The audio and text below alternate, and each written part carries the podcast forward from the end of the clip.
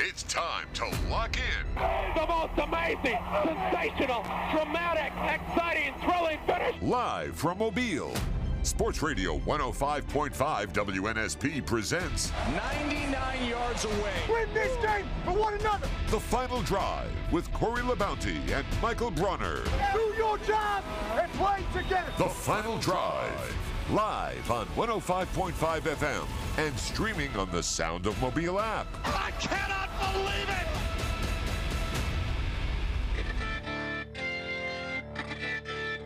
Welcome to a Wednesday edition of the Final Drive here on WNSP 105.5. Corey LeBounty, along with my producer Michael Bronner, joining you on this Hump Day Wednesday. And as always, you can give us a call here at 251 694 1055, or you can reach us in the app. We always love to correspond with you in the app as well. Michael Bronner, good afternoon. How's everything going, my brother? Good afternoon to you, Corey. It is uh it's going well. You know, it's uh what what is it, Wednesday? It's a Wednesday edition because you have your your double team or your podcast that throw it deep. You're gonna be throwing it deep right around 5:30 and keeping us up to date with everything that's going on in the NFL.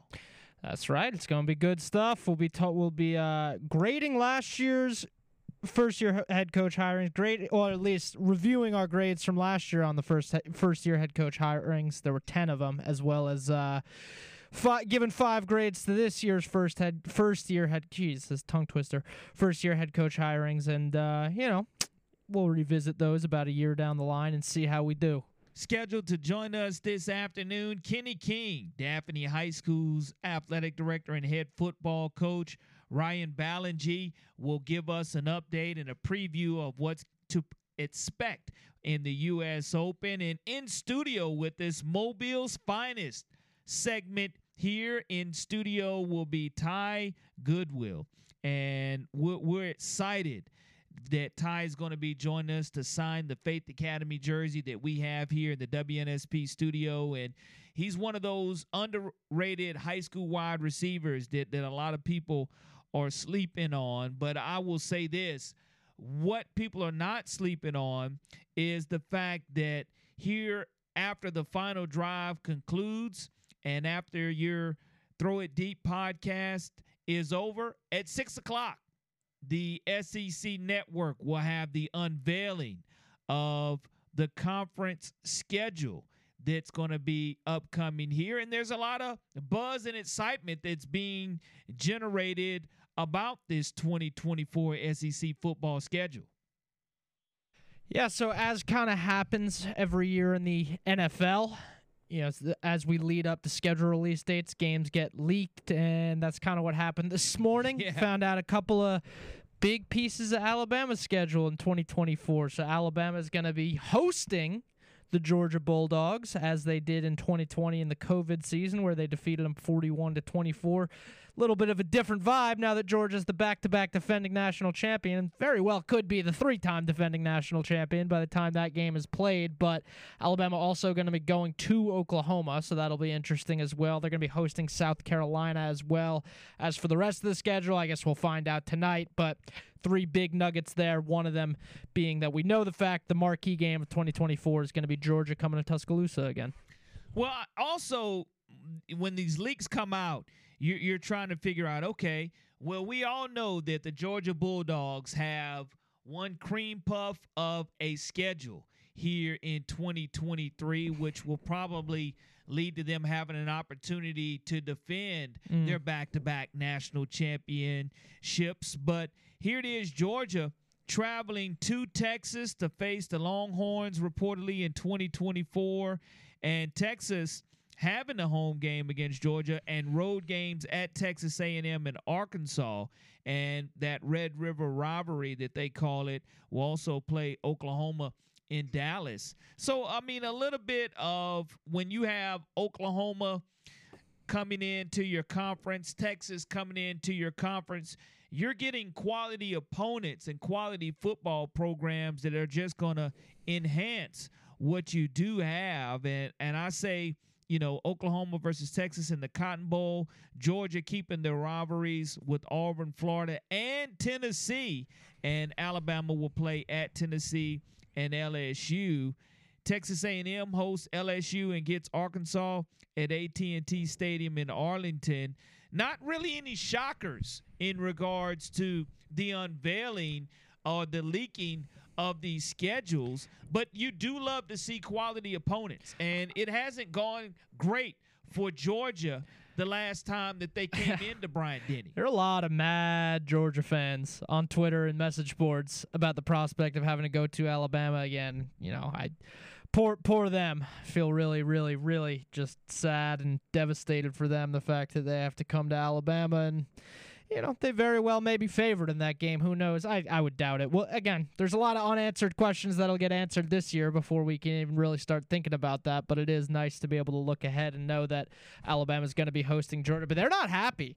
And I understand why. I probably wouldn't be happy if Alabama had gone to Georgia in 2020 and then has to go to Georgia in 2024. But, you know, it is what it is. Get over it. I, I don't have a problem whether you have to go on the road or whether it's a home game because a lot of these schools do two for ones and three for ones anyway. Now, you don't see that happening in conference per se, but with Georgia coming to Tuscaloosa, it, again, you, you bet your bottom dollar that you're going to have a great, great matchup. And I'm looking forward to that matchup because what you have now is possibly the three time defending national champions coming in your backyard and you having an opportunity to give them one of those losses. And we know with divisionless football coming I, ideally they're not the three-time defending national champions, but but if that if that's the case, that means that Kirby Smart and the Bulldogs did everything that they needed to do this coming 2023 season to take care of their schedule.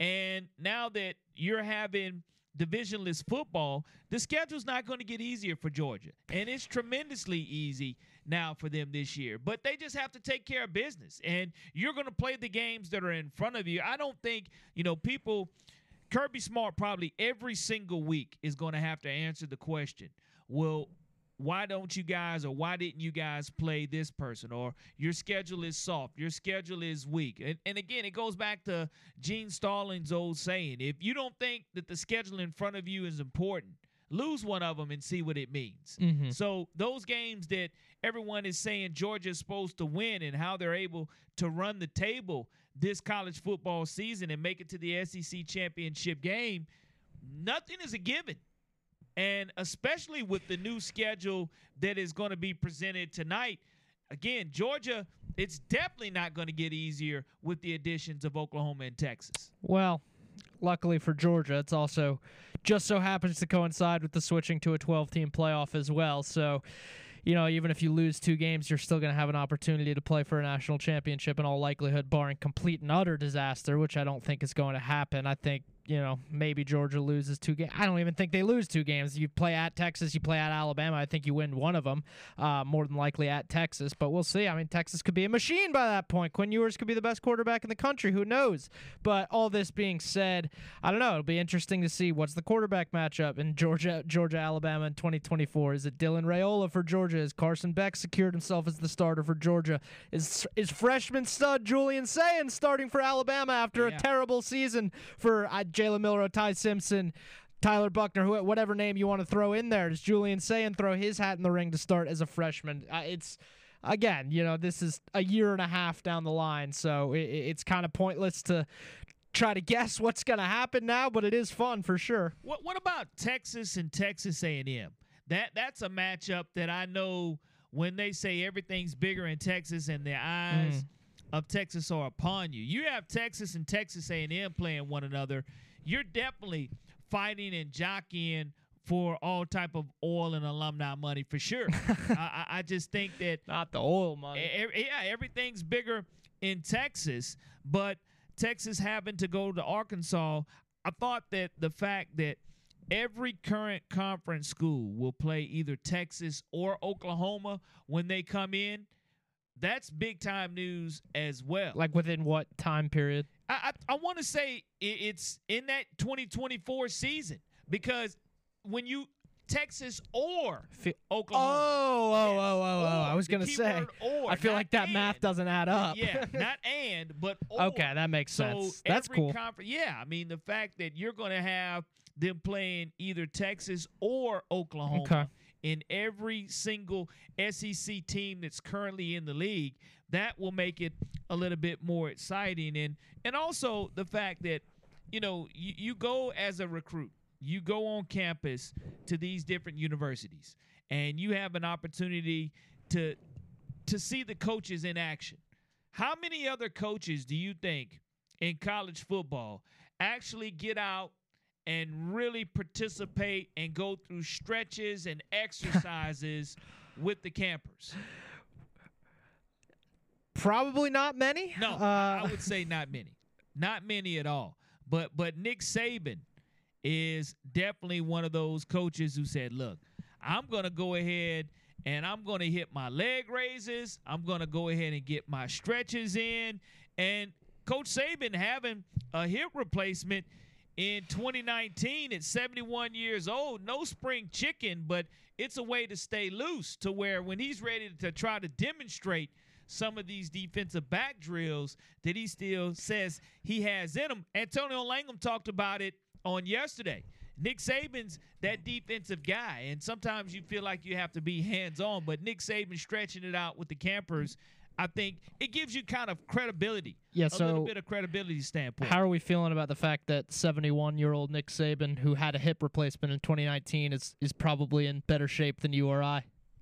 Well, that that is probably a known fact. That that is a known fact, and, and you can't argue with him having probably the the best trainer in the country, Jeff Allen, at his disposal there to help him out. But I, I just love the fact that when you become interactive with your campers and you go through the same type of stretches that they're going through and at 71 years old Nick Saban still has a lot of gas in the tank showing that he's not ready to give it up anytime soon. Yeah, it's encouraging for you know those who hope Nick Saban be around for the next five years or so. I think uh, I think he'll be around a little bit. Yeah, I, I, I, I I definitely have to agree with you on that one. And not only from a football standpoint, is as we get ready to prepare for this first break, wanted to go ahead and, and really pay our condolences to one of the nation's top prospects, a defensive lineman,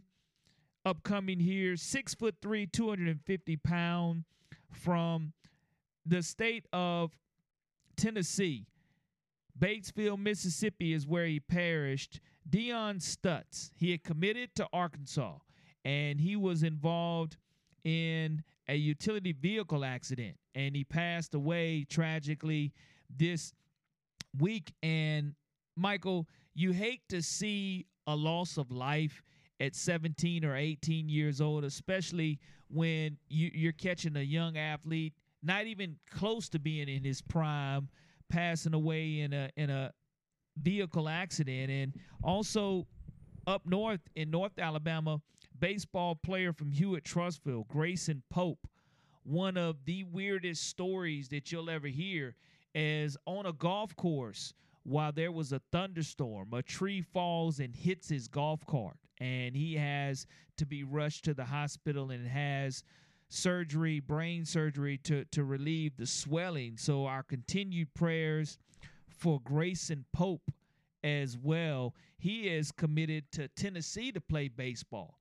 And I know that that is a tragic story that we hopefully will have a happy ending, but our definite prayers and condolences out to Dion Stutts after having lost his life in Batesville, Mississippi, one of the nation's top defensive linemen, not getting an opportunity to continue his life. So our prayers and condolences from the final drive for those two young men, and we definitely wish Grayson Pope the best in his recovery. The final drive here on WNSP 105.5. Corey LeBounty, along with my producer Michael Bronner, joining you on this Hump Day Wednesday. This is Brad Nessler, and you're listening to WNSP 1055 in Mobile.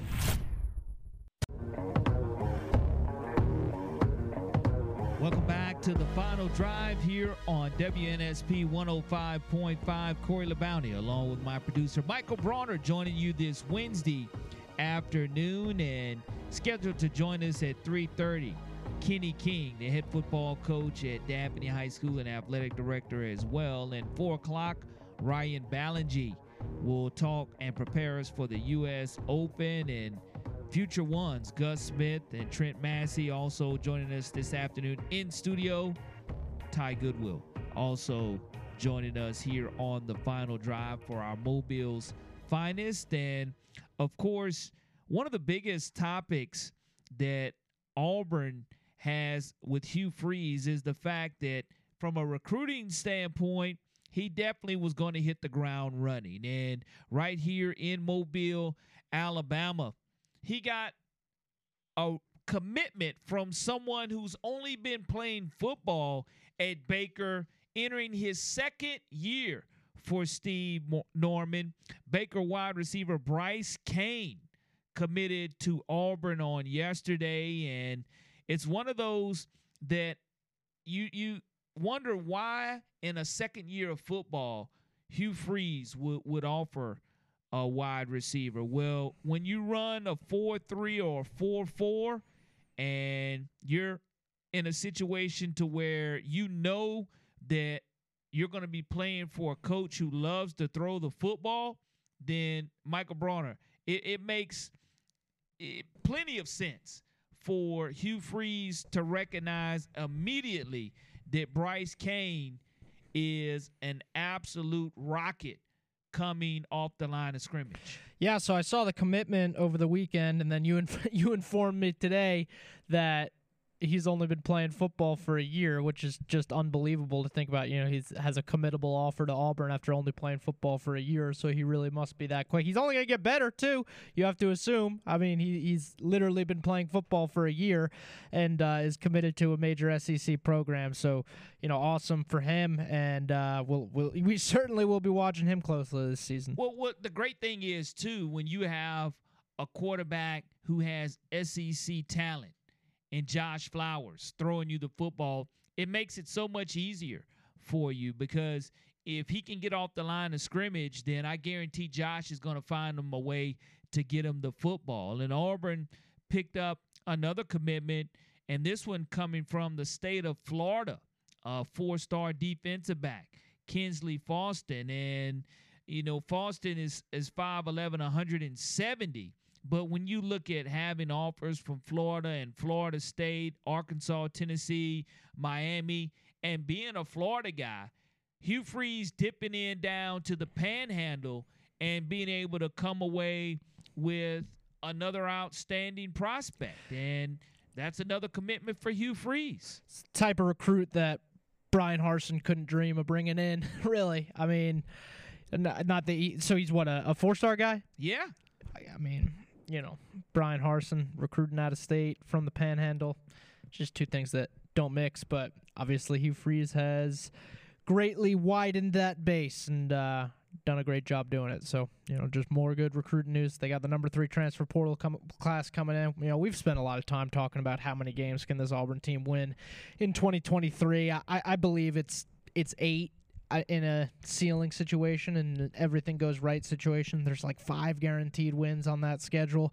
Obviously, you're bringing in 23 new guys or whatever the whatever the number is up to at this point. It feels like it goes up every single day. Uh, so I don't know. We'll see. I, I, I do. I don't know. What what was your final uh, final decision on on Auburn's record in 2023? I'm, I'm definitely going to give five. Them, I'm definitely going to give them I'm going to give them six wins for sure. Seven would be that stretch. That meant they beat someone in the SEC that they were not favored to beat. But seven wins is what I'm going to give Auburn this year. I actually go be very generous. I actually go eight and four for for for Auburn. Eight. Yeah, I'm drinking the Kool Aid a little bit. Well, I, I mean, it's okay to drink the Auburn Kool Aid, and eight and four is a lot better than. Make no mistake. I hope I'm wrong. well, well, look, even if you are correct, the Auburn fan base at eight and four, I think would be doing more than jumping jacks and cartwheels for an eight and four record. You got to figure that's losses to Georgia, probably at LSU. Maybe one of the Mississippi schools. I think they have both at home, and maybe the Iron Bowl. I mean, that's four. That's four. I mean, they got five free wins on there. You got to win that game at A and M week four. That's to me, that's going to be huge. That's the biggest game of the season. I mean, because they're going to start three and zero. It's UMass Cal and New Mexico State. I think I can't even, or I can't even remember who the third one is. But, But, what you're what you're starting with is an opportunity. or opportunity Samford, by to, the way. to, to, to be going in the right direction. And in year one, if you're able to establish strong footing in showing that the program is in a, a transitional stage, which I think is huge for Auburn and Hugh Freeze. You you you you didn't get any you didn't get much out of your other coach at all, Bryan Harsin, as far as recruiting and depth. Even if he was a great X and O guy, you still have to have depth in the SEC to win. And if you're not getting depth in the SEC, you you don't have a chance. It doesn't matter what kind of X's and O coach you are. It doesn't matter how many great Cadillacs or how many great defensive coaches you have. It's not going to matter. And I think that How many Cadillacs? yeah, I mean, it, it, it doesn't matter because Cadillac showed what he could do with a lot of energy, but you just need depth, and that's what it takes to be able to get those four and five stars. And and why has Nick Saban been so successful at Alabama? Why has he been so successful at Michigan State? Why has he been so successful at LSU? It's because not only the process, but when you're able to develop the talent. That's the biggest thing, developing the talent. Because you have guys that are sitting and waiting.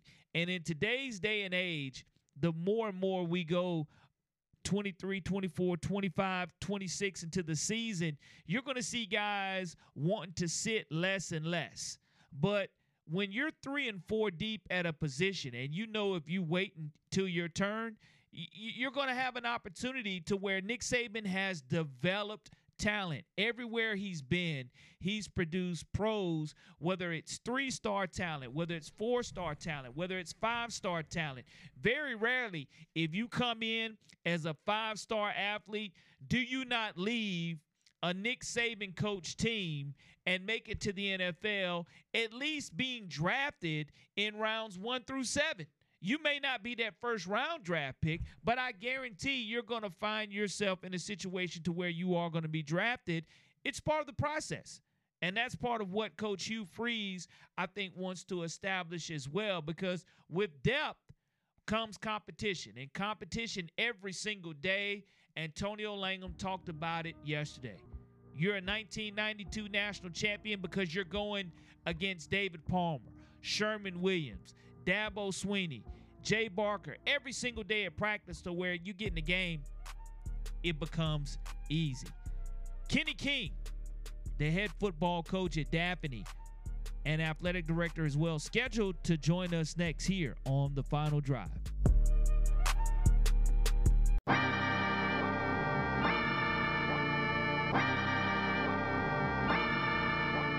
Welcome back to the final drive here on WNSP 105.5. Kenny King still participating in seven on seven activities today. So he'll jump on with us right around 4:30. So Kenny King will join us at 4:30. And we were talking a little bit before we went to the break uh, about some of the things that really are going on in, in college football as far as from a scheduling standpoint, but also the fact that today you had the highest earning athletic revenue for collegiate programs, and that was an interesting topic about revenue and, and how, what schools were making and generating what kind of money. And if you had to try to figure out what collegiate program was averaging or having the highest revenue earning in 2022, the highest earning revenue in 2022 was not Texas and it was not Alabama.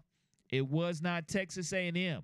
The number one highest revenue earning athletic program in 2022 was the Ohio State Buckeyes and that's a pretty interesting figure at 252 million.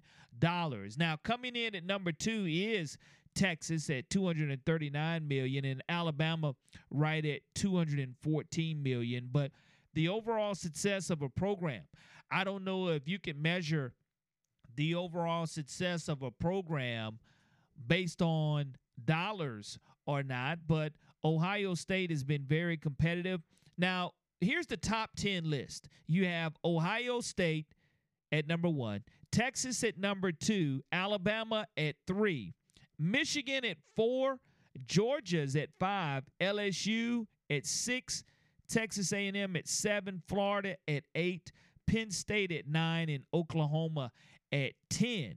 So, look and based upon the fact of the new looking SEC, Texas, Alabama, Georgia, LSU, A&M, Florida, 7 of your 10 are going to be and belong to the Southeastern Conference as far as the highest revenue earning athletic programs in 2022. I don't think that that list is going to change a lot in 2023.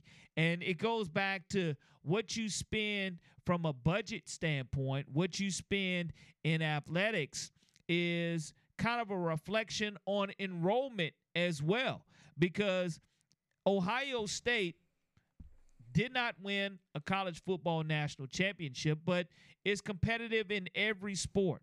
Texas, you look across the board at their program, another one. Michael Bronner says he goes to Alabama. He attends Alabama as a student because of the success of what Nick Saban was able to do and the fact that Bronner said, look, he, he wanted to get out of those cold winters too.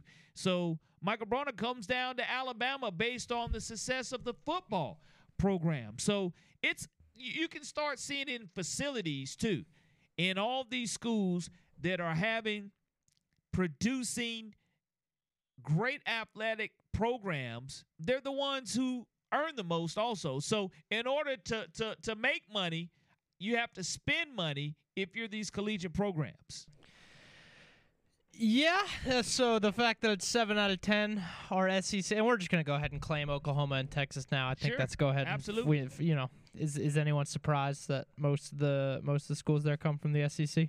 No, I I I know I, I was not shocked by the list. I was kind of surprised that Ohio State was number one. I thought that Texas or Texas A&M would be right up toward the top as far as highest revenue earning earning athletic programs in 2022 but Alabama being at number 3 at 214 million dollars you, you you can't really argue with the fact that Alabama across the board now this year, Bronner, if you want to look at what was accomplished in 22 and 23, Alabama football, would you say if you had to judge success or failure, if they don't make it to the college football playoffs, is it a failure? By Alabama standards or by everyone else's standards? You can say you can say by everyone else's standards. well, because you look at this list and this list you know it does have your penn states of the world on it it does have your michigans of the world on it I would say that Alabama had a failure of a football season okay this past season. what, what about from a basketball standpoint I would say they had a phenomenal basketball season that ended in bitterly disappointing fashion. baseball standpoint They had a very good baseball season. softball standpoint They had a they had a very good softball season. They exceeded expectations in softball. so when you start looking at your your revenue generating sports the, for for most of these institutions your four revenue your your your biggest revenue generating sports football basketball baseball and softball.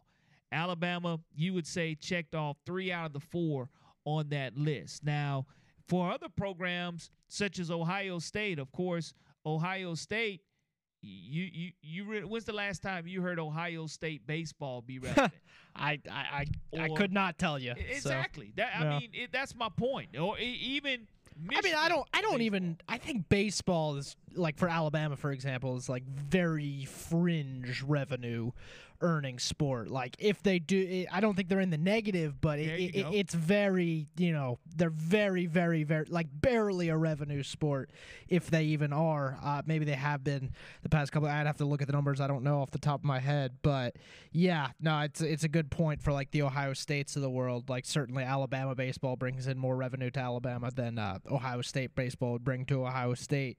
But uh, yeah, no, it's an it's an interesting topic for sure. I, I, thought that just in regards to the top 10 highest revenue earning athletic programs in 2022, the list was was kind of consistent with what I felt that SEC schools would definitely be there and, and, and be represented. And of course, with anything, I think Alabama, you, you would you would want to see Auburn join that list. Now, Auburn has definitely spent a lot of money as far as facilities upgrades are concerned, but as far as being one of the revenue earning athletic programs, that's where you want to see even more SEC schools become involved, especially the Auburn Tigers. Because when you have Oklahoma in the narrative or Penn State in the narrative, you want to find a way to get Michigan out of the narrative as well. And and nothing against Michigan or, or those involved at Michigan. You just want to continue to see that the best facilities are, are in the South because for so many baseball programs, when it's snowing in the north in February and March, you're looking at 65 or 70 degrees here in baseball and softball in the South. Yeah, there's not there wasn't a whole lot better than uh, you know an afternoon in right field at the Joe for an Alabama baseball Yeah, game. Absolutely. So so that, They let you bring beer and all that. you, you can't you can't really They wouldn't let you bring beer to softball games. I would have gone to more softball games as a student because softball, like objectively, softball is kind of more fun than than baseball, especially at Alabama. It- Oh, like, I- it, I it just that- it just is. I think that softball is one of those revenue generating Yeah. sports, especially for Alabama. For sure, it, it's definitely a revenue generating sport, and, and I get excited when you see schools that are athletically inclined across the board that are making money. If if you're going to spend the 90 million or the 100 million on a brand new facility, you want to know that you're not hemorrhaging or losing money as an athletic program too because donors are great, but there's nothing like ticket sales. When you put butts in the seat and that revenue goes back to your ins and licensing and apparel. I don't care where you are. You could, I mean, Nick Saban goes across the pond and is in Rome, Italy, and, and you see people with Alabama apparel on. And I think that that's when your licensing and marketing agreements help with that revenue earning from the athletic programs for sure. Now, I will say this an athletic program that that made a little money in the time that he was there was was Texas Tech.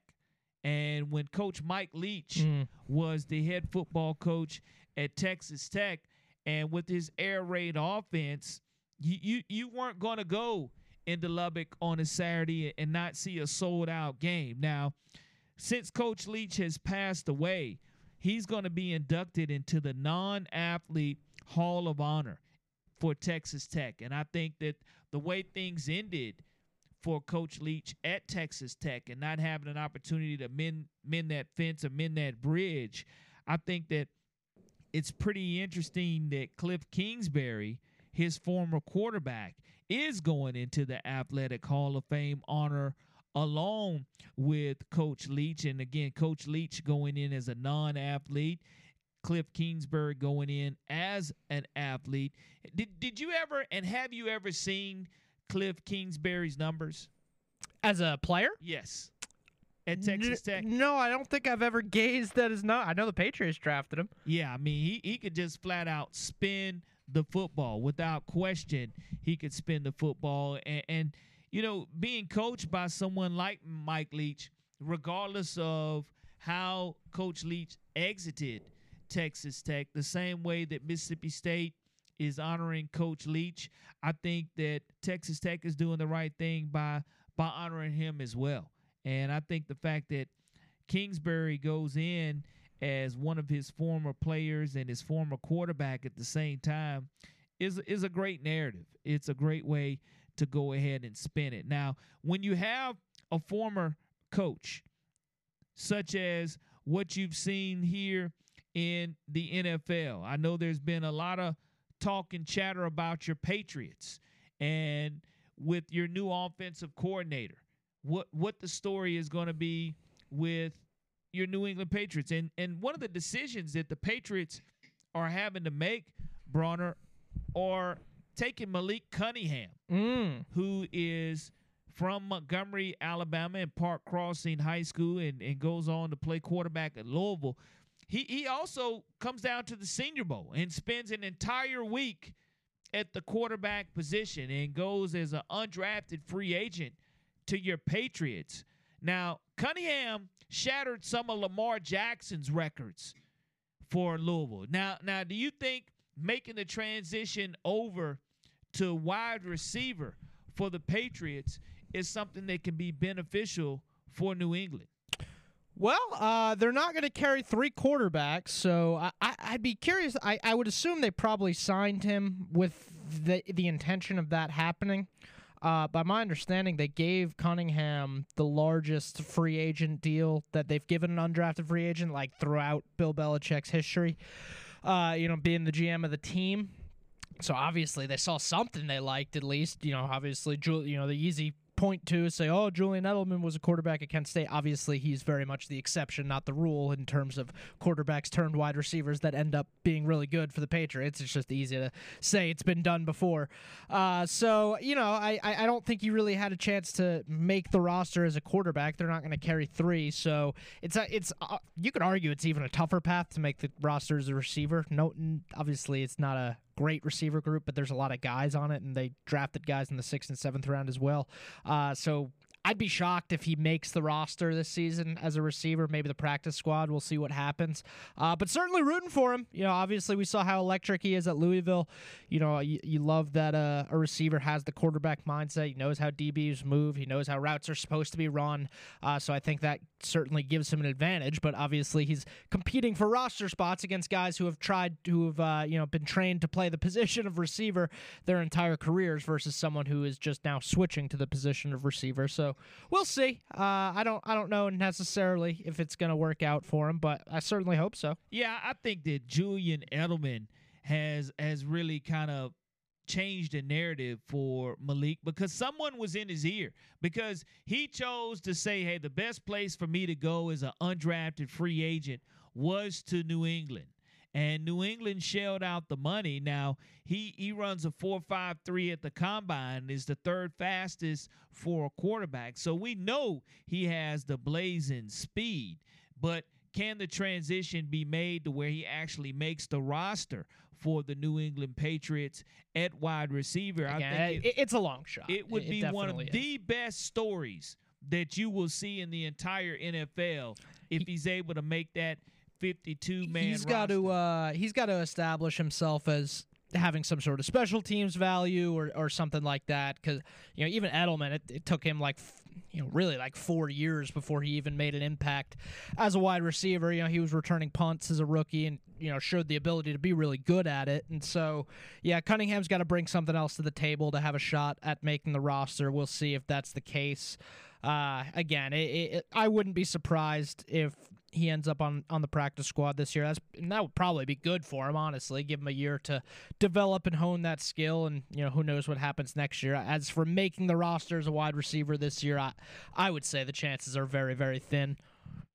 Well, I, I'm looking forward to seeing what he's able to do, whether it's the OTAs, the mandatory mini camps, just his development as a player to see when July rolls around, early August, to see where he's going to be and where he's going to find himself, whether it's on the Patriots' regular roster or the practice squad as well. When we come back, we'll hear from the introductory press conference head coach Rob Vaughn of the Alabama Crimson Tide gives a little life advice on how to develop players and kind of touched on the fact that he was in awe of meeting one Nick Saban as well. The final drive when we come back here on WNSP 105.5. Hi, this is Luis Gonzalez, former South Alabama Jaguar and Major League player. You're listening to WNSP Mobile.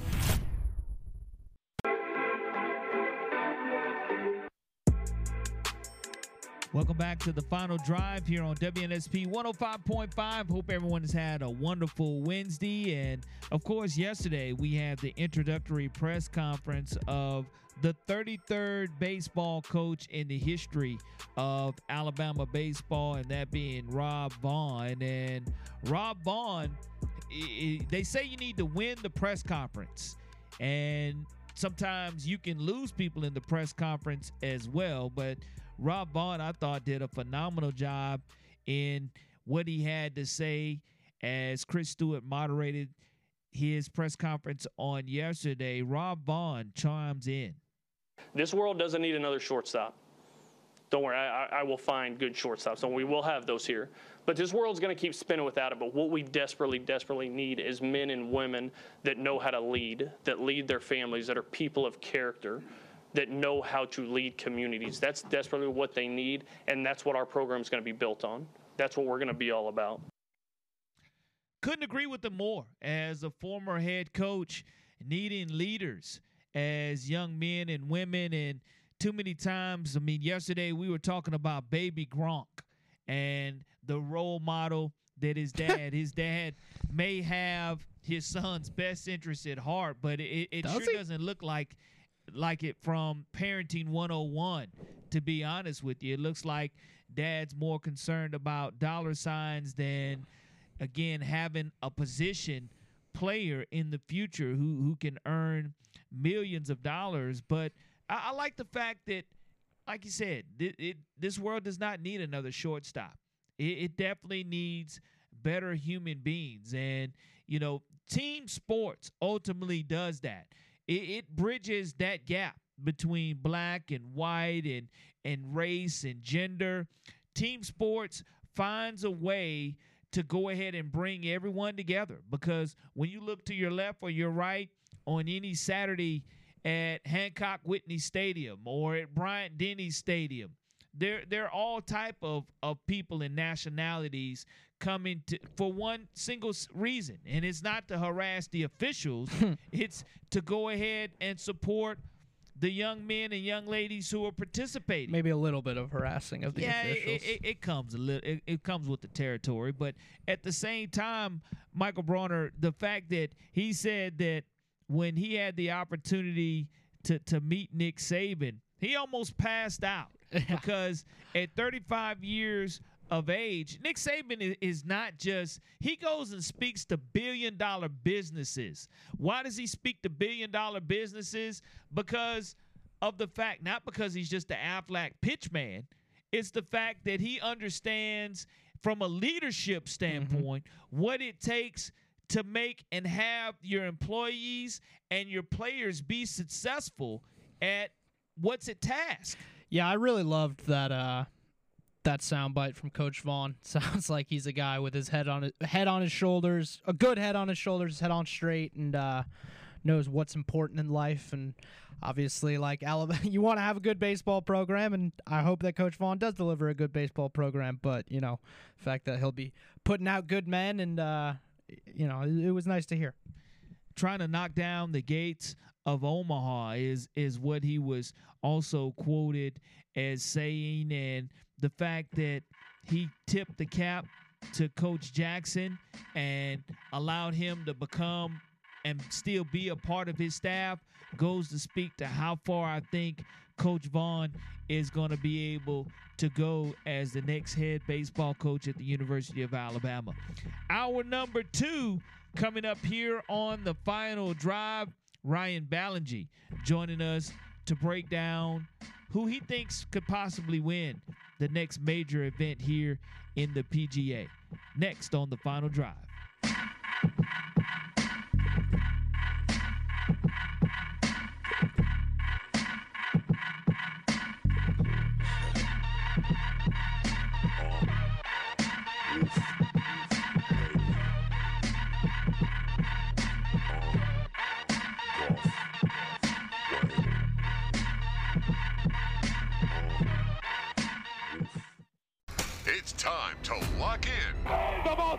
Amazing, sensational, dramatic, exciting, thrilling finish. Live from Mobile, Sports Radio 105.5 WNSP presents 99 yards away. Win this game for one another. The Final Drive with Corey LeBounty and Michael Bronner. Do your job and play together. The Final Drive.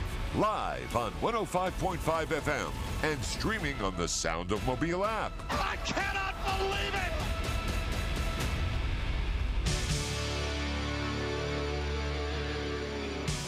Hour number two of the final drive here on a hump day. It's Wednesday, and Corey LeBounty, along with my producer Michael Bronner, joining you this afternoon. And of course, tomorrow, the 123rd U.S. Open gets started. And who better than Ryan Ballengee, owner of Golf News Net, to jump on with us and, and talk a little U.S. Open with us. Ryan, good afternoon. Thanks for joining us on the final drive.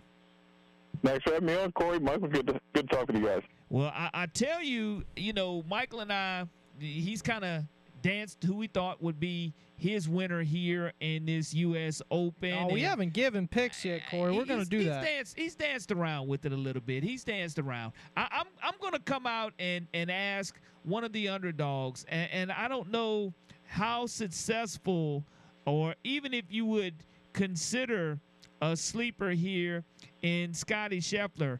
How, how do you feel about his opportunity? He's going to be my pick to win the U.S. Open. How far out on a limb did I go? Not very far, I don't think. I mean, I, I think he's a popular pick. I think he opened up closer to eight to one. I've seen him a lot of places at six to one, so I think a lot of people agree with you. If you look at his tee to green game last, I don't know, three, four months, I mean, it's the best in the world. He just stinks at putting right now. So if he can putt even semi decently this week and bring that ball striking game with him, he's going to win this thing. So I absolutely agree with you. I mean, he's people are kind of over, overlooking him because of how bad he putted at the Memorial and and Colonial for that matter. Frankly, the PGA too. But all you got to do is putt half decently for one week. He's he's going to win. Well, I, I, I like that pick, and that's who I'm going to go with. I, I guess the biggest question that I do have going in into this U.S. Open is, uh, what are the weather conditions going to be like? Because you you have some tournaments to where you look at the Masters, the way rain wreaked havoc on it. Will this be a situation in L.A., Los Angeles Country Club, to where it'll be great weather all week? Yeah, I mean, I think the the bigger tell is going to be the lead in, right? The, the month before there wasn't a ton of rain. They let the course get pretty thick. Rough's probably kind of spotty, so they let it grow up a little bit. I don't know how committed they are to keeping that rough pretty long. But this golf course should play pretty firm, pretty fast. And there's a lot of what's called camber on tee shots between. You know, we got to hit it left so it rolls out right. Got to hit it right so it rolls out left and stays in the fairway. There's going to be a lot of that this week. Um, the players have to be very cognizant of, it, especially when we get to the weekend where it's going to get even firmer and even faster. Talking to Ryan Ballengee, owner of Golf News Net, our resident golf guy. Ryan, generally the U.S. Open, I think, is regarded as the hardest major. It's the toughest to win. I, I like Country Club. It's it, it play. I think it plays pretty hard, but I, I've heard a lot of mixed things on on how hard the uh, the course is going to play this week. I've heard the rough is very thick. I've heard I, we always see the videos that come out before where they'll drop a golf ball in the rough and say, "Look how rough, look how thick the rough is playing," and then it ends up being eh. Uh, so, how do you think the course is going to play this week? Do we think the champion is going to be double digit under par? I don't think they'll get to double digits. I would think, depending on what they choose to do with the setup, and that could change based just on the weather or the scoring. So we got to keep that in mind. But I, I think your range is probably anywhere from three under to eight under that wins.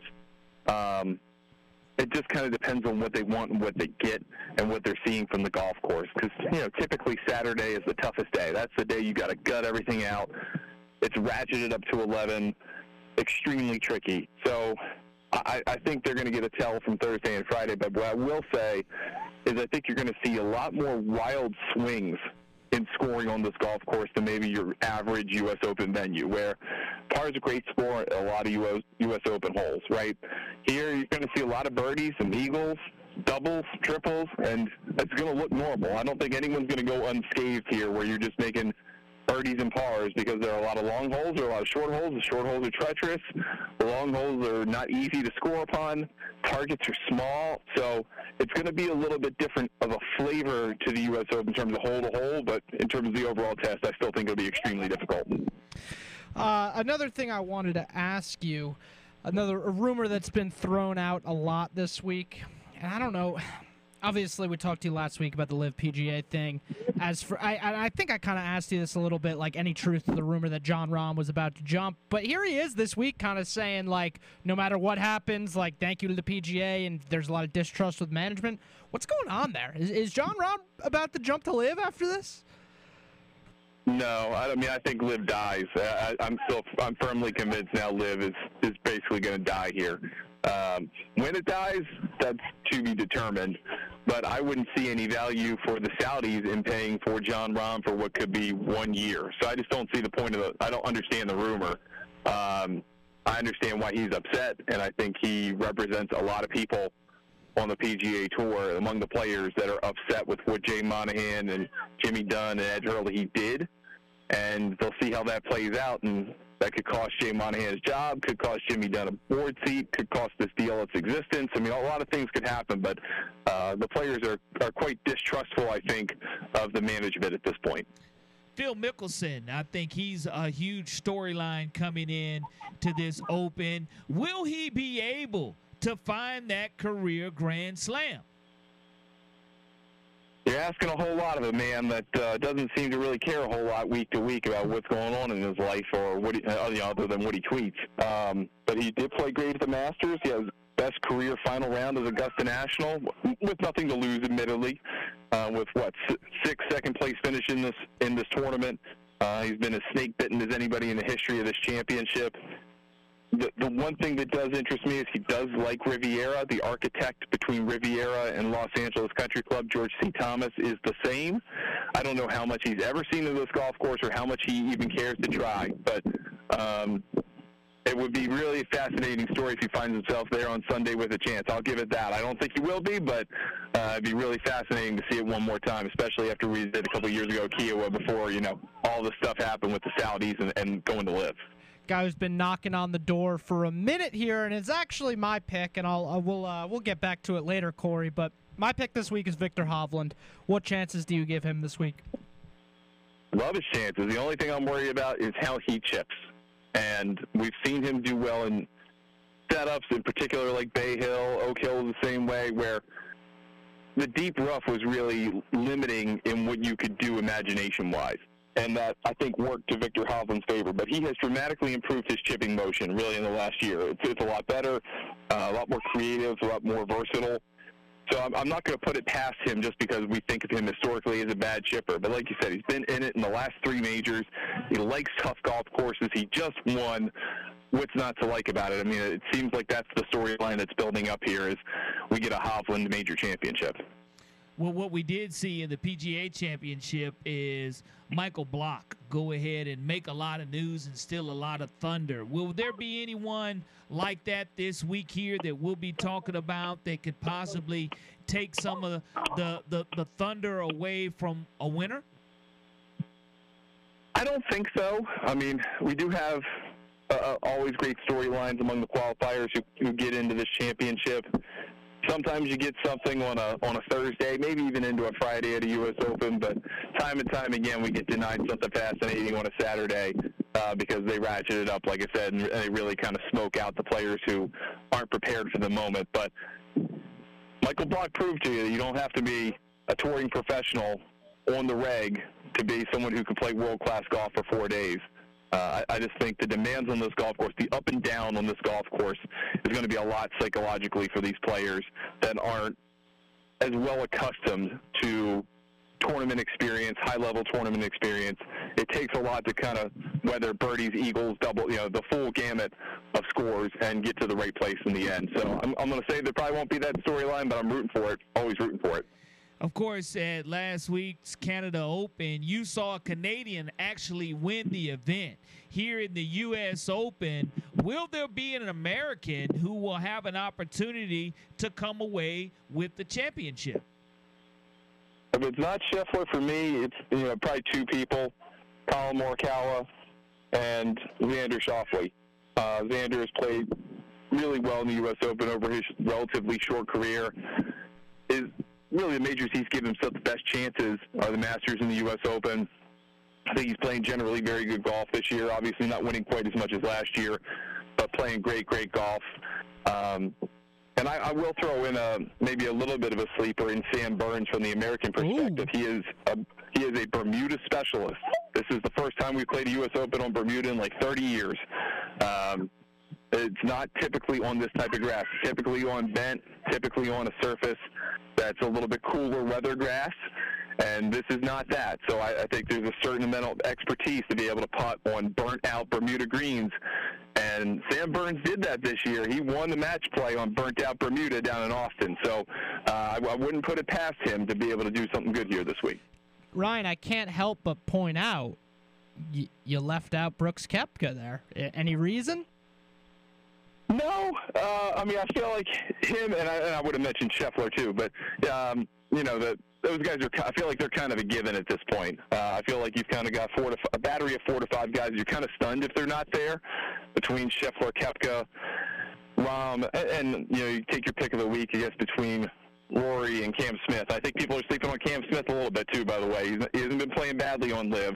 Uh, he's been playing okay in the majors, not not as well as last year for sure, but uh, I think people are sleeping on him a little bit this week.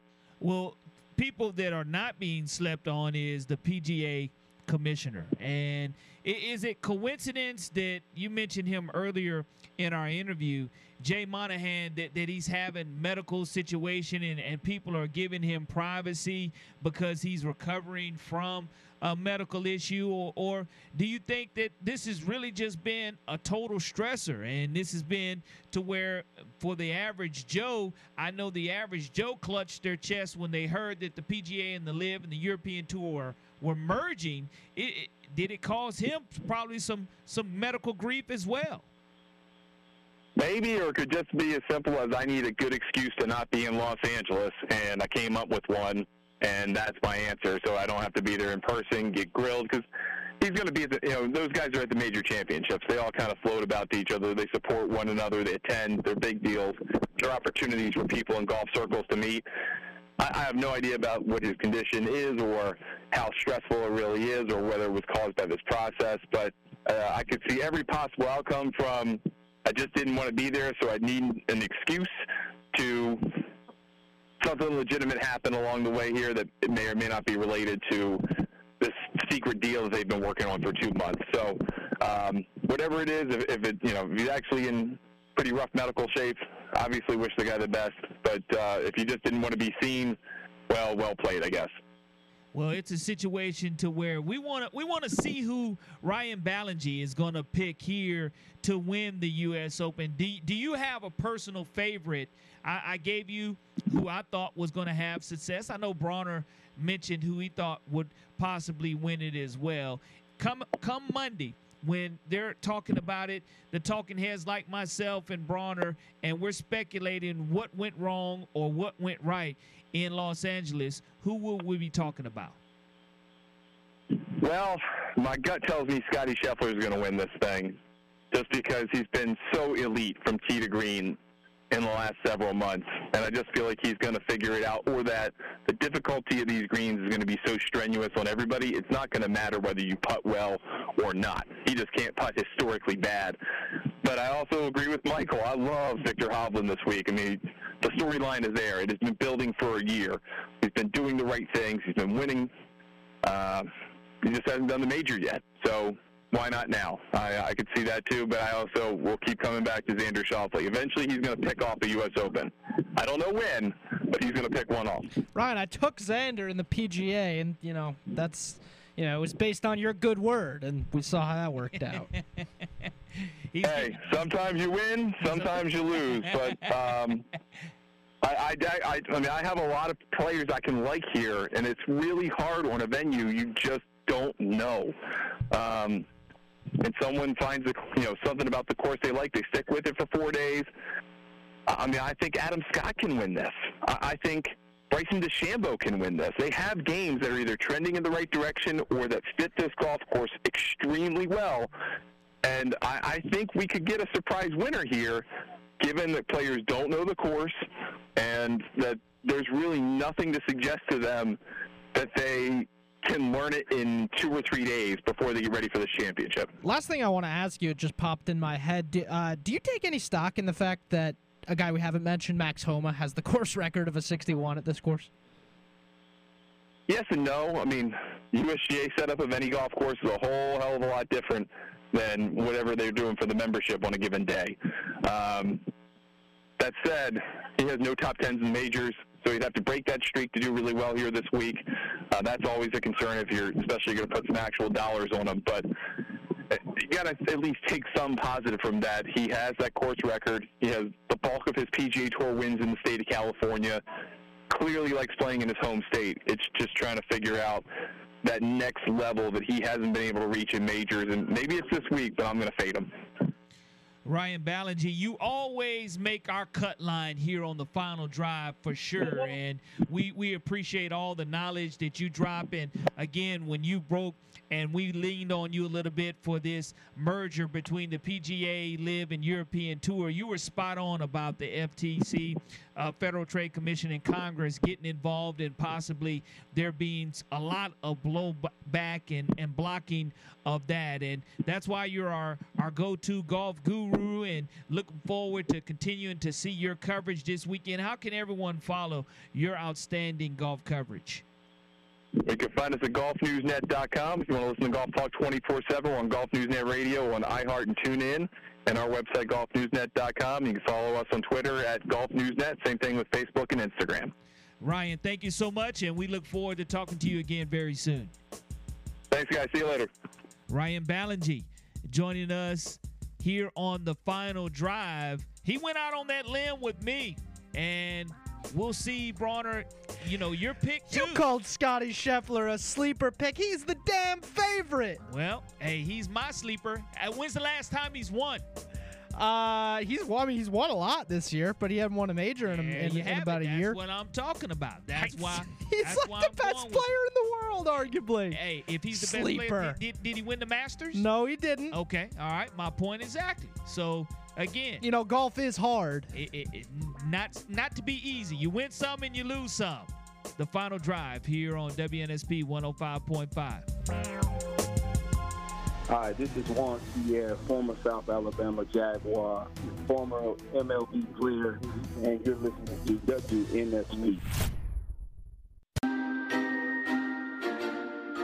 Welcome back to the final drive here on WNSP 105.5. And you know, Bronner wanted to make make fun of my pick. I'll tell you what. I had a caller just ask me if if George is your sleeper pick in the SEC East this year. Uh, well, you know, I, I don't think I don't think I ever said that Scotty was a sleeper. I, said I'll go back and out listen on to a it later. limb. I, I- said go out on a limb. I think you pulled out that sleeper word.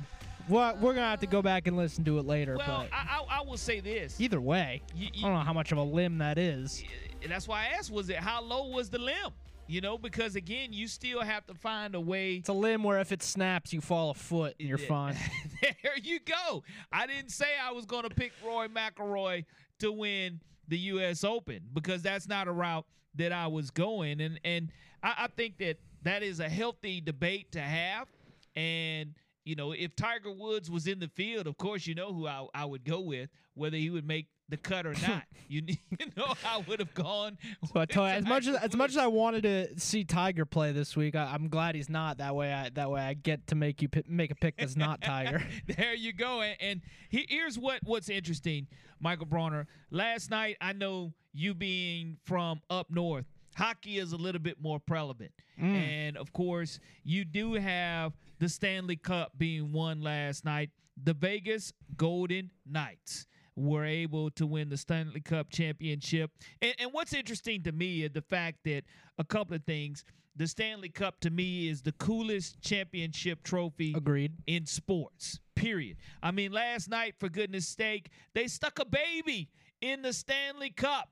And I thought that that was pretty cool when you're able to stick a baby in the Stanley Cup as far as from a celebration standpoint. But only in the sixth season of existence have the Vegas Golden Knights been able to come away with a championship. And you look at the 97 Florida Marlins at the time, Michael Braun. I don't even think you were born in 97. I was not. So Thanks for reminding in- everyone of that. in, in 97, in the fifth season of existence, the Florida Marlins win a, a world championship. Well, if you remember, uh, you know, I don't know how closely you follow hockey or anyone listening follows hockey. Vegas made the Stanley Cup in their first year of existence and uh, ultimately lost to Alex Ovechkin and the Capitals. So uh, the way the NHL sets up expansion drafts is kind of odd. You know, they kind of do it so that you get set up with a pretty good team right out of the gate, which is honestly from a marketing perspective a pretty good strategy. Because like Yeah. uh, take an NFL city like you put an NFL team in a new city it's going to survive even if they go 0 and 16 in the first year. NHL it's like ah like if the team stinks it's going to be hard to get people to come out. But you know you put a team that's competitive right away like look at the Seattle Kraken this year I think they made it all the way to the Western Conference Finals in their second year in existence Well, or whatever it is. It- um, it just doesn't happen in sports that often because in 1971, the Bucks they win the world championship in the NBA in their third season of existence. Of Mm. course, the Arizona Diamondbacks they win it in their fourth season of existence. I just mentioned to you the Marlins in their fifth season, they win the world championship. And of course, Vegas being in their sixth season. So, regardless of the sport, I just mentioned to you baseball, basketball, and of course, now hockey. You're talking about franchises that it's going to take you longer than one or two years to win a world championship. And to be able there's some franchises that have been around for 40 years mm. that haven't won or played for the Stanley Cup or for or played in the World Series. And here it is that you have Vegas being able to have the coolest trophy in all of sports and win it only in their sixth season of existence. Yeah, you love to see that, and uh, you know you love to. The Stanley Cup presentation is probably the coolest trophy presentation in all of sports. The whole, t- you know, every every member of the team takes a lap with it. It's always cool stuff. And yeah, you brought up the fact that all, not only was I not born in 1997, I am from the north as well. So yes, I used to be a pretty big hockey fan, but that has kind of fallen off in in my five years living in the south. But is what it is. There used to be a pretty big Bruins fan. It just has kind of fallen off a little bit, but you know I still have a pretty great appreciation for hockey and uh, how special that trophy is, man. It, it, it's uh, it's got some history to it. Well, well, what you have now completed, of course, the NBA and the NHL all completed, and you're looking at the College World Series getting ready to come to a close here within the next week. Also, so then you turn the page to the NBA draft. We're really course, entering the uh, dog days of summer, aren't it- we? it is. I mean, but but at the same time, you still have events like tonight at six o'clock when the SEC officially unveils all of the collegiate matchups. Looking forward to seeing that. And now in the summertime, the dog days of summer, you do have competitive matchups at all these camps. We mentioned Nick Saban outstretching with his campers earlier. Kenny King, I'll have to ask Kenny King, did does he still stretch with his players? Hmm. Kenny King, the head football coach at Daphne, scheduled to join us next on the final drive, and he's participating in a seven on seven tournament out at South Alabama. It's something that you see a lot of players really indulging in and, and finding a way. Again, offensive linemen, you don't see too many OTAs for the offensive linemen, but for those skill position players, it's an opportunity to grow and to be seen and seven on seven going on. And we'll check up and catch up with our good friend Kenny King next here on the final drive on WNSP 105.5. This is George Espada, bench coach of the Houston Astros, and you're listening to WNSP.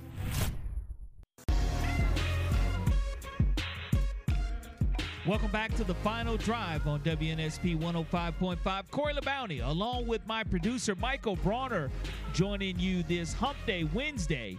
And hope everyone has had a phenomenal day. And we'll check in with head football coach of the Daphne Trojans, Kenny King, joins us here on the final drive. Coach, I know you're having a busy afternoon. Hope all is well, and thanks for joining us.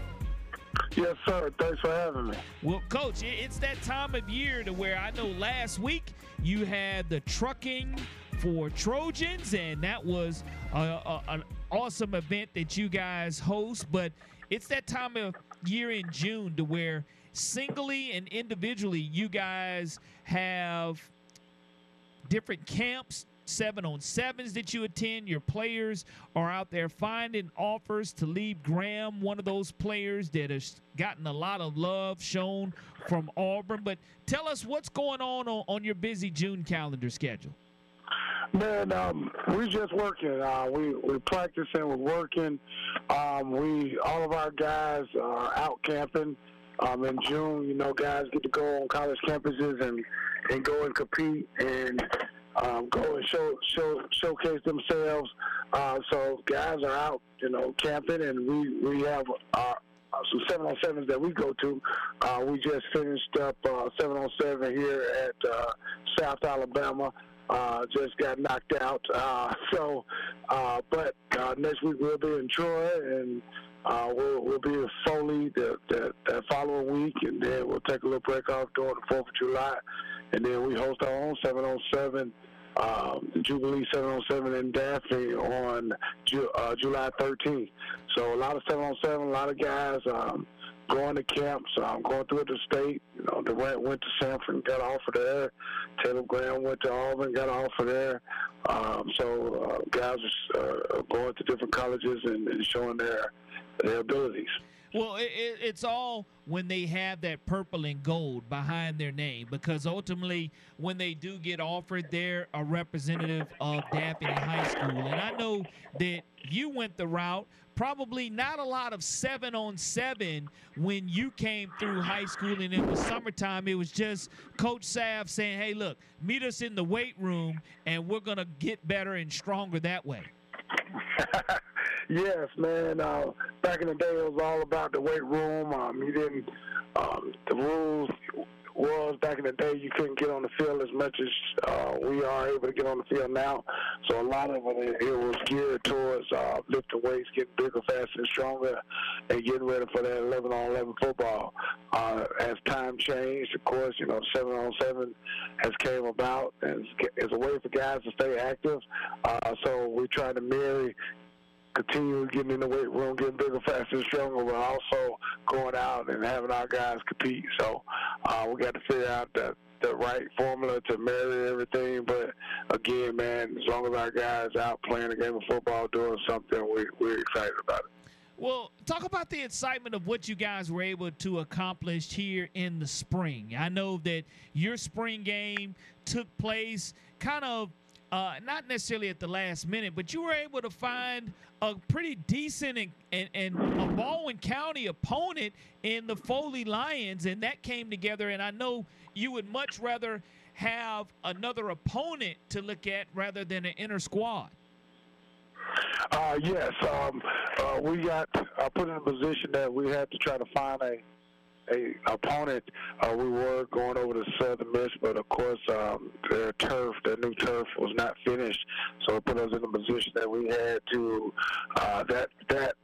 Uh, event got moved to Pearl River, so uh, it kind of changed our plans and everything. So we decided to find an opponent. Uh, the Foley Lions uh, uh, accepted, and uh, we we talked to Darius Scott, and, and Coach Scott uh, decided that we'll, we'll put on, and they'll come to Daphne and play here at Jubilee Stadium. So uh, we were excited to host them, and, and I know it was it was different because we're in the same region and same uh, same classification, but uh, we're trying to get better in the spring, and um, and I think we all accomplished that. We're talking to Kenny King, head coach over at Daphne for the Trojans. Coach, as we move out of spring and look towards the fall, talk to us about some of your goals for the season. Man, our goals is uh, again to go out and compete. Um, uh, this year, man, we got a, a young team, but an exciting team. There's a lot of new energy around here, a lot of new energy around Daphne. Um, and, and you saw it during the spring, uh, guys coming in and guys will compete. But our goal is to uh, to go out, man, and, and get better, get better every day. Uh, one better every day. And uh, when we look back at the season, we going we're gonna be excited to see uh, what we accomplished because again, we wanted we was getting better. Well, that's what it's all about. It's about getting better and having that opportunity. And I know one Glenn Vickery is, is, tuned in and, and is locked and loaded as well. And he wanted to tell you good luck in the Trojans in Cadillac. And he knew you would know exactly what he was referring to there. But I, I want you to talk about, you know, the, the transition here from 6A to to to playing a different type of brand of football in 7A. And I know there's not as many teams, but you know, having a chance to see 6A and 7A, it's so competitive down here when you look at it and it 6A Region 1 to me is what I call the SEC West. And 7A Region 1, it's no slouch either once McGill and you guys were able to leave also. Yes, uh, when you talk about the region, man, it's a tough region down here. Um, you know, the, the, the, I think the difference in six A and seven A, I mean, it's both both both divisions are competitive, um, but you get your larger teams, bigger teams. Um, I mean, you're talking about squads that have 100 members that's on the team. Uh, so again, um, you know, there's, there's a lot of great football down here in the South. Uh, in Region 1, 6A and 7A, 5A too. So, again, man, um, just continuing to compete against the big dogs, and um, I love every bit of it. That's why I came back and coached in the state of Alabama.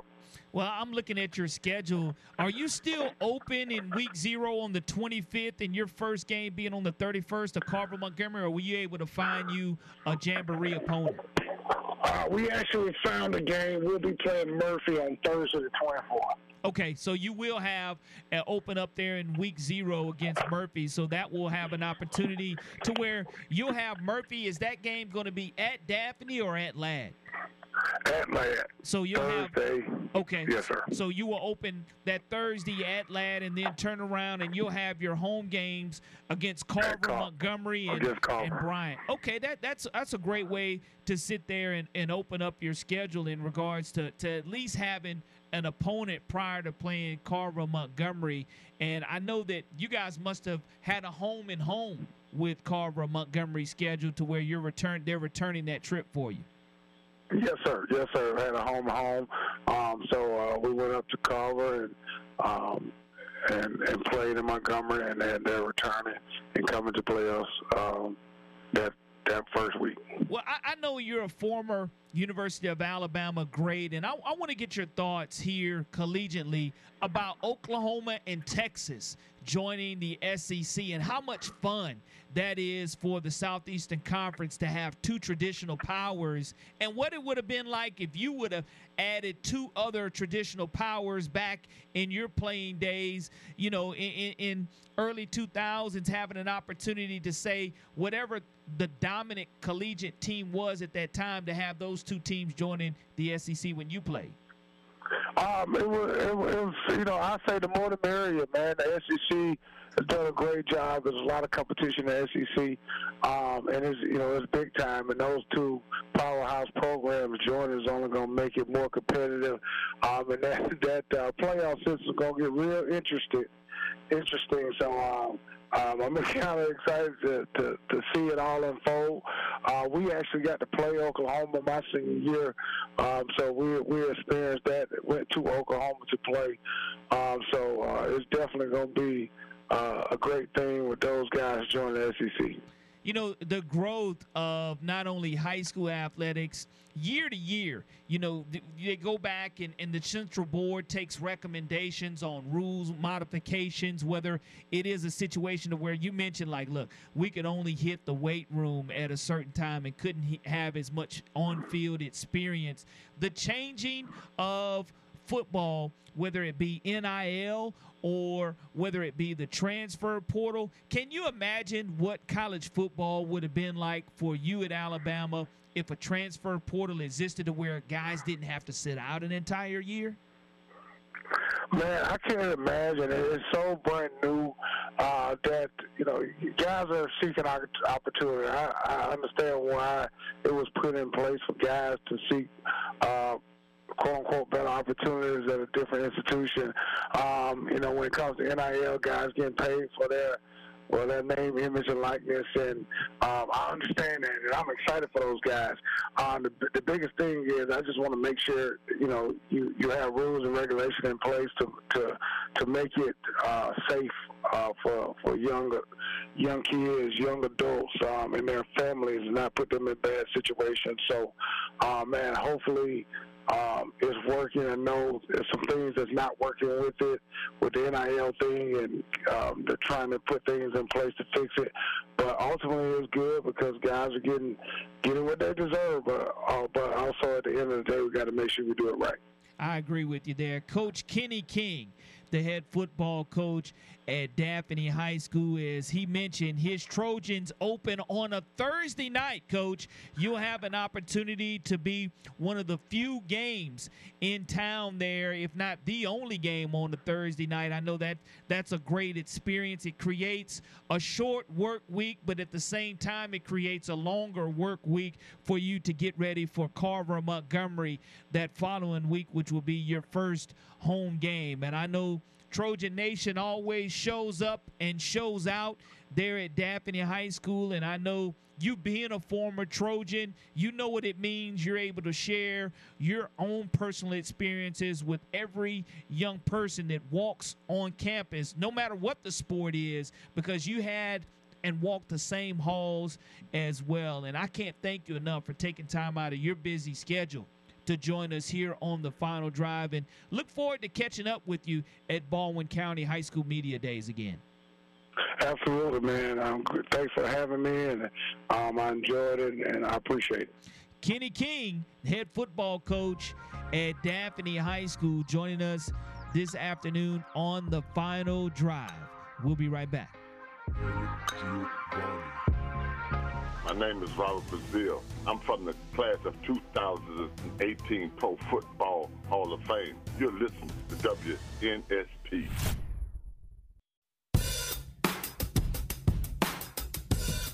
Welcome back to the final drive here on WNSP 105.5. And on yesterday, I kind of teased it a little bit in the fact that, you know, I, I get happy when the Super Bowl is over, knowing that here we're still going to have football, whether that's XFL, USFL, arena football. I just love the fact that we're still going to have football. And The Rock, you know, he makes over $60 million off of one film, right?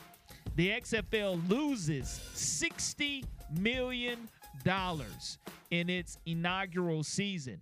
But I don't think there's there's room to panic here. I think that you're going to have losses. Now, did I think do I think that The Rock thought there would be 60 million dollars worth of a loss in this league? Absolutely not. But the fact that I think that it's not going to become the literally the X XFL. I think that this league is going to be able to find a way because you're not trying to compete with the NFL.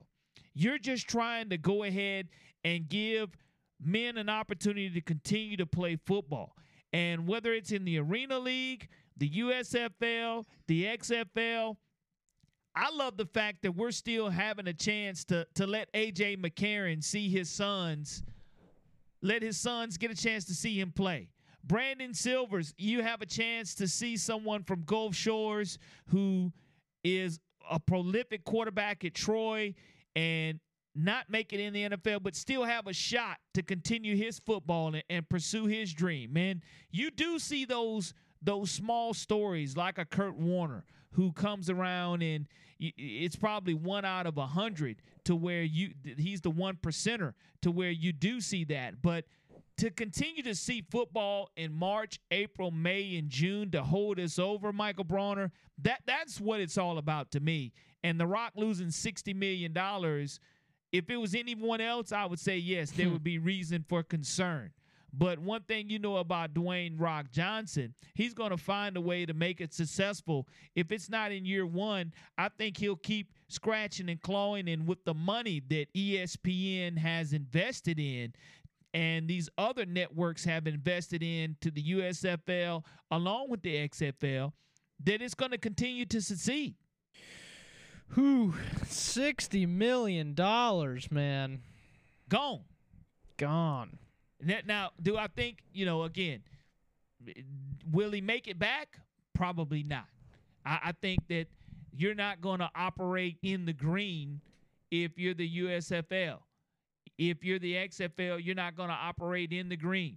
I think the arena leagues, because of how small their arenas are and where they play, I think they can sustain themselves. But Antonio Brown is an Arena Football League owner, and he's struggling for his payroll Hmm. to pay his payroll. He's offering Cam Newton an opportunity to come and play football in order to draw more eyeballs to it. But it's still football. Would you rather there be that gap, Michael, to where you don't see any football at all from the time the Super Bowl ends until the time college football begins? Well, no. I mean, I like that there's football around, but I also understand that you can't operate a a business every year that loses sixty million dollars every year and expect to continue to operate it. So I, I, you know, hope it hope it works out for him. I don't necessarily know that it will, though. Well, I, I will say this. I don't think that again, if it was anybody but Dwayne the Rock Johnson losing sixty million dollars, yeah, I, I think that he says ouch. But not for one minute do I think that that he said, all right, here's the blueprint we're gonna put in place to have the XFL and to sit there and say, well, I'm, if it loses money after two years, I'm gonna fold it up and I'm I'm I'm we're just not gonna do it anymore. But you tell me someone else from an ownership standpoint that can say, "All right, I'm going to I'm going to lose 60 million and still keep swinging for the fences." I don't I don't think there's anybody else in the in the business that's willing to do that. And that's why the Arena League is coming back, but that's where you saw it go away professionally for some 4 or 5 years because the only thing that really keeps it upright is the television contracts. But the storylines behind it, I think again, the $60 million is exactly, you know, what The Rock is saying to himself. Look, I didn't expect to lose this much. Me and my partner, business partner, we didn't expect to lose this much. And I know Vince McMahon, when he first hmm. started the XFL, he hate me on the back of the jersey. You know, he found a way to brand the game. But again, it, it, it's a different type of football. And I don't think it's all broke. I think there are pieces that the NFL are going to implement and imply because some of the some of the model of it works. But when you lose sixty million dollars, again, I don't know anyone else that can try to sustain a business losing sixty million. And I know The Rock, you know, he was he was ready to put the rock. He's not ready to put the rock bottom and, and lay the smackdown uh, to all the jabronis out there who are ready to, to to to cut him off and to give it up. But how many XFL games did you watch, Bronner? Yeah, a couple, not many. All right. So as far as the USFL, last year with the Birmingham Stallions, again this year they're still a successful franchise. Did you watch that? One once or twice. Like it's it just you know doesn't do it for me that much. But if it's on, I'll and there's nothing else on, I might tune in.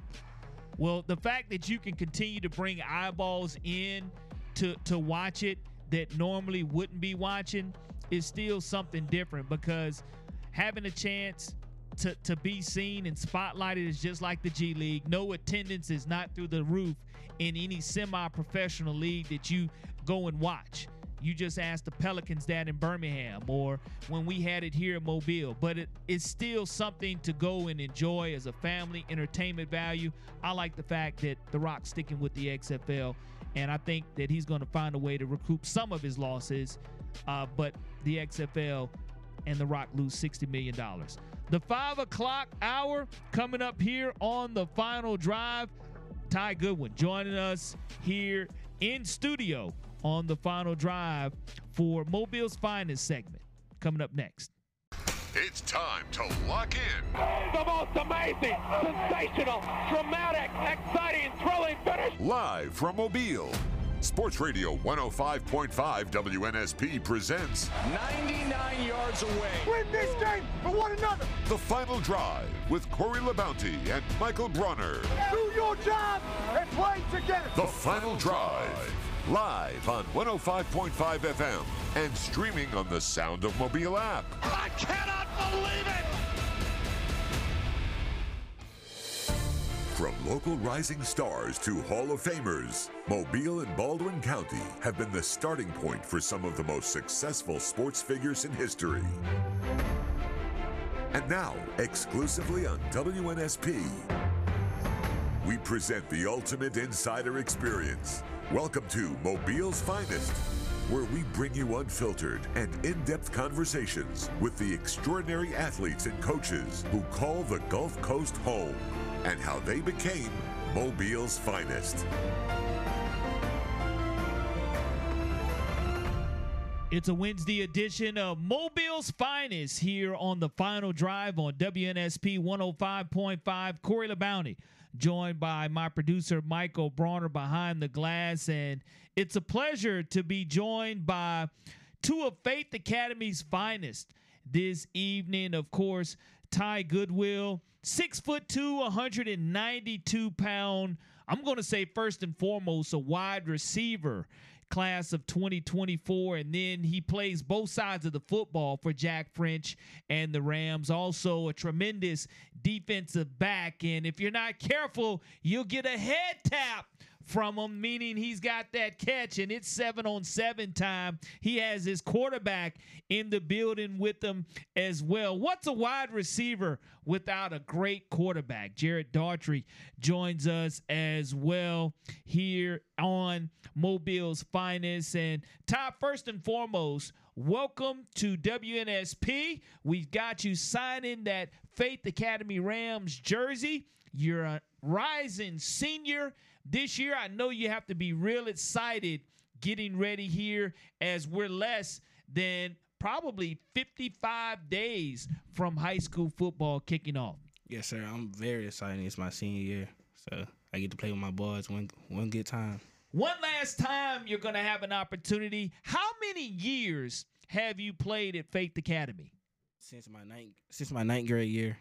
Since your ninth grade year, you've been playing varsity football for Jack French and the Faith Academy Rams. Now, Ty Goodwill is, is one of these wide receivers, folks, to where when you pop in the Hudl film, I know that he his numbers are, are just eye popping in regards to his productivity. And I know when his quarterback throws it up there, he knows that he's got a pretty good wide receiver that's going to go get it. And that's important. And, and when I talked to you a few months ago, the offers had not started coming in the way that they've kind of picked up here lately. Let our listeners know some of the schools that have gone ahead and offered you. So my first offer was Troy, then I got Jackson State, then I got Marshall, Liberty, North Alabama, Illinois State, Arkansas State. All schools that are showing interest in Ty Goodwill. And I can promise you this it's just the beginning and scratching the surface of this list because if you've seen this young man play, if you've popped his Hudl film on, how can people follow you on Twitter or on social media so they can go and check out that great Hudl film? So my Twitter is Ty Goodwill. My Instagram is tiny.7, Facebook Tiny Goodwill.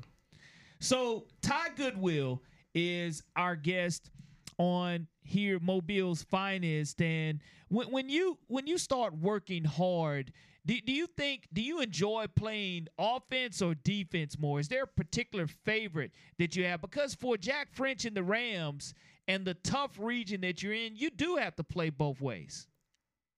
So really I really don't have a favorite so if I say I like playing both but when it come down to anything, I like playing defense.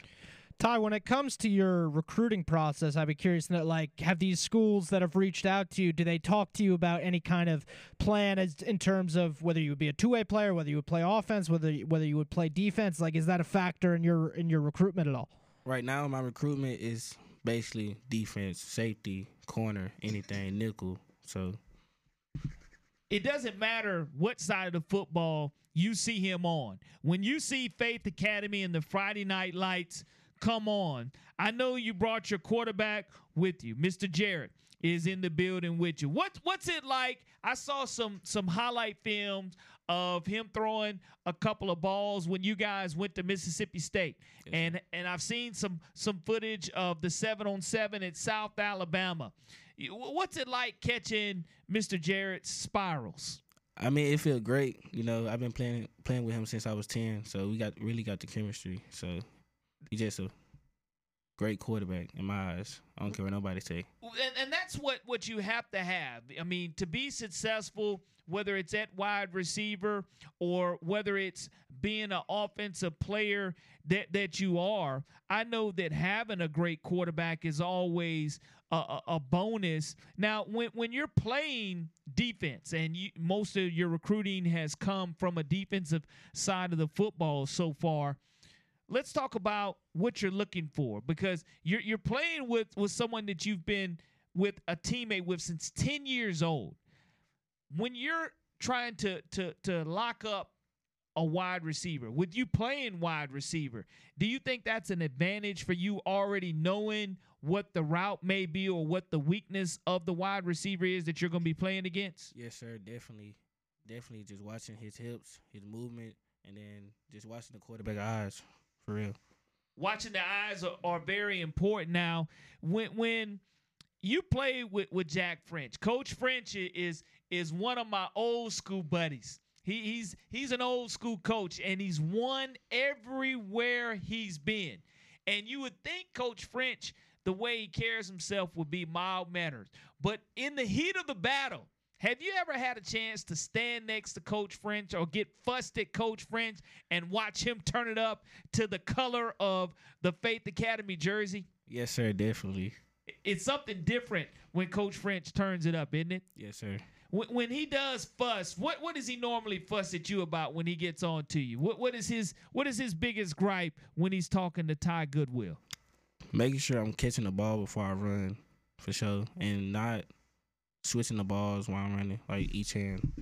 I know that that's that's a critical part of it, and and I'll let you get your quarterback here on a little bit of action. And Mr. Jarrett Daughtry, I, I know that you're coming up and you're having an opportunity to to to play at Faith Academy. You've been playing with Ty Goodwill since 10 years old. Talk to us about the relationship and the bond that you have with your wide receiver. I mean, ever since we were 10, we've been having a lot of chemistry ever since then, and then we just been getting at it. This coming year, what are the expectations for yourself? Uh, last year I threw for 2,300. I'm trying to make it 3,000 yards, and then about 25, 30 touchdowns this year. That's what I, I love. And you guys have an opportunity to where offensively and defensively every single year since you've had an opportunity to play quarterback. You guys made it all the way to the semifinals last year. What did you learn from that loss or or does that loss in the semifinals still motivate you guys to go into the offseason and continue to work hard to want to know what it feels like to end your season as state champions? Oh, it's going to motivate us. It's been ever since the end of that game when we lost last year. We've been motivated to get to the state championship ever since. Now, I've seen some some highlight films of you here recently. Let's talk about the camps that you guys have been able to go to this summer. Or do you play multiple sports yourself? No, no, sir. Just straight football is quarterback is what you're playing for the Faith Academy Rams and Jack French. And talk about the camp that you had at Mississippi State and, and some of the other players outside of, of Ty Goodwill that you have that are, are helping you out a lot. When I went to Mississippi State, I had TD, my other wide receiver, and then me and him were on chemistry there too. And all the other ones that I didn't know, we were just on lockdown. We we were doing real good. I know it, it, it's a, a fun situation to to be at Faith Academy and knowing that you know class of 24 has its last ride. And talk to us about what Faith Academy means to you and, and Coach Jack French. Faith Academy, it means a lot to us actually. I mean, everyone, we're gonna go our separate ways. We know that, but we're still gonna keep in touch. And I'll, I'll throw it back to Ty. Ty, I know that you mentioned coming into your senior season that this is this is the last hurrah. This is the last ride for you. Your personal goals that you have. I know last year you made a lot of noise and made a lot of people realize that hey, look, if if you're going to throw in my direction, if you're going to have an opportunity to play against me, then you're going to make somebody pay for it. What is this senior? What are your goals for this senior year?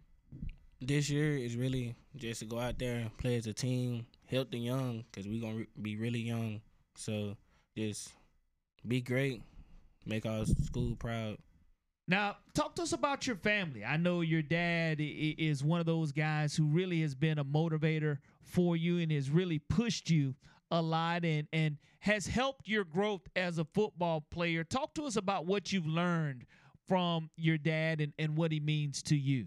My dad, he mean a lot to me, and I actually learned that one day I'm gonna be a man. So if I don't if I if I don't do right right now, what I'm gonna do when I'm a man, and one day I'm gonna have a family.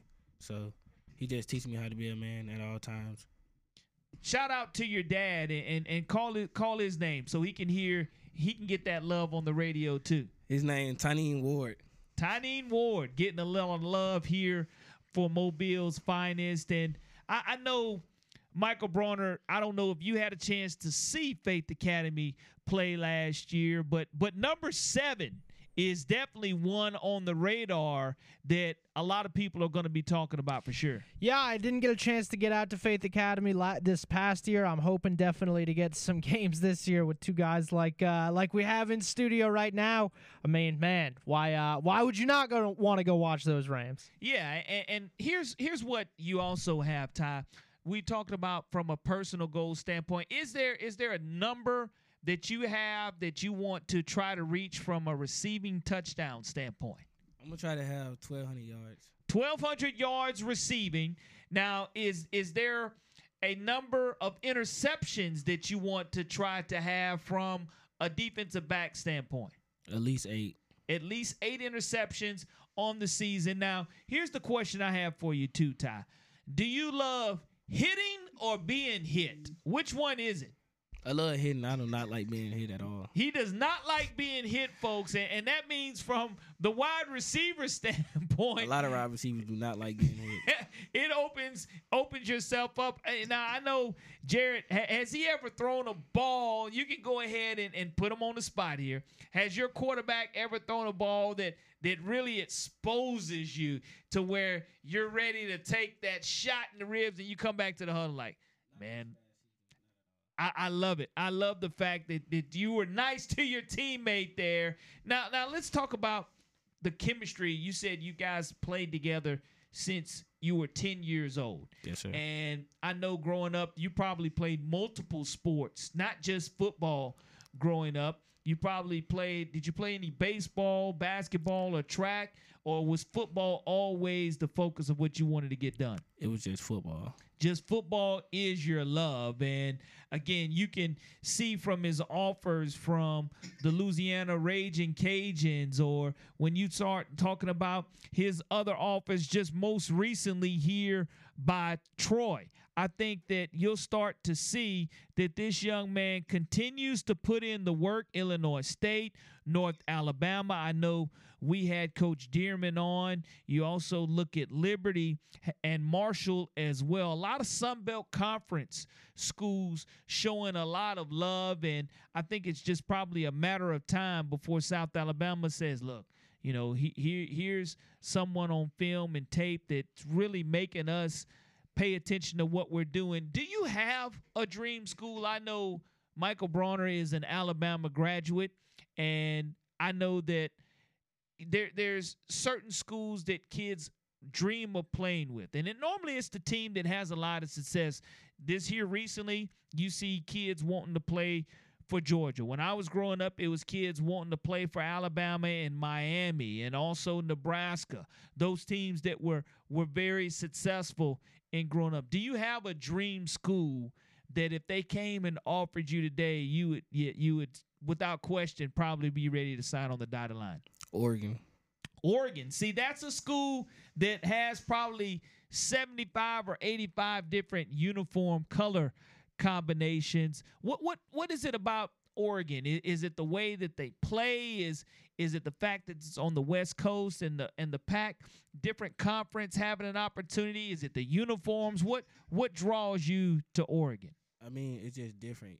So you like most everybody want to play for Alabama, yeah. Auburn, LSU, Georgia. Yeah, I just want to be different. I want to play for a team that's different. I, I, like the fact that you understand that that you know it, it, doesn't have to be right here in your backyard. Of course, there's nothing wrong with being offered by Power Fives at all, but going to the West Coast, we've had several players that have gone off to Southern Cal and gone on to Oregon and and been very successful in their careers. And I know that what so far is your most fondest high school memory going into your senior year? I know you wish to make a lot more. Would it be one of the playoff games that you've had? It wasn't a playoff game. It was definitely when we beat St. Paul's this past season because we never beat them. So like that day we beat them, it was like history to our school. So so making history at Faith Academy by defeating St. Paul's is one of your biggest accomplishments. Let everybody know what kind of playoff performance that you had here last year. I know it was pretty special in regards to to what you were able to do and the type of numbers that you were able to put up at the end of that game. Is it one of those that where you had a lot of touchdown receptions, two or three in a game? Was it one to where you've had one or two interceptions? What what was outside of St. Paul's your most memorable moment from a playoff standpoint? Eufaula game. Eufaula. Tell everybody and our listeners what you were able to do against Eufaula. I had three touchdowns. Three had... touchdowns against Eufaula in a playoff game. And were those thrown by by the quarterback sitting to the left of you? Most definitely. And and talk about those three touchdowns. Were they 20 yard touchdowns? Were they 30 yard touchdowns? What kind of what kind of touchdowns were they? So one touchdown I had it was a pick six. The other touchdown was a, a go route that my quarterback threw, and the other one was like an out route.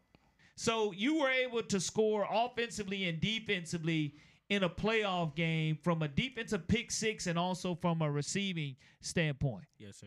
And that's what I'm talking about. That that's the type of playmakers that we have here in the 251 for sure. And again, as as we wrap up Mobile's finest here, can't thank you enough for jumping on with us and joining us and, and wish you the best in your senior season here at Faith Academy. You and Jarrett Daughtry, both your quarterback, joining us here on Mobile's Finest in the final drive. Thank you so much for coming in. And again, check out how can people follow you on social media?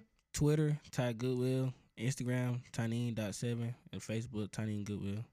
Jarrett, how can people follow you as well on social media? Because again, you're the QB1 getting it done for Faith Academy. On Facebook, it's Jarrett Daughtry. Instagram, Jarrett underscore Daughtry 84.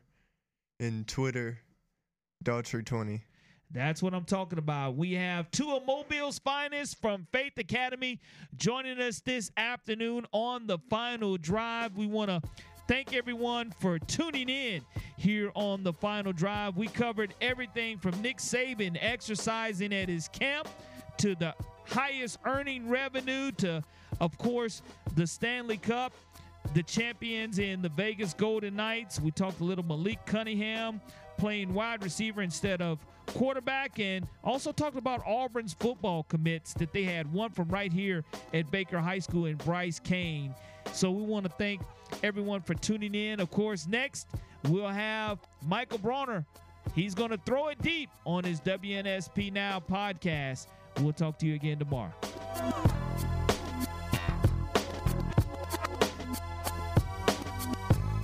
Hey, this is Jimmy Ripple from Gator Boys, and you're listening to WNSP on 1055.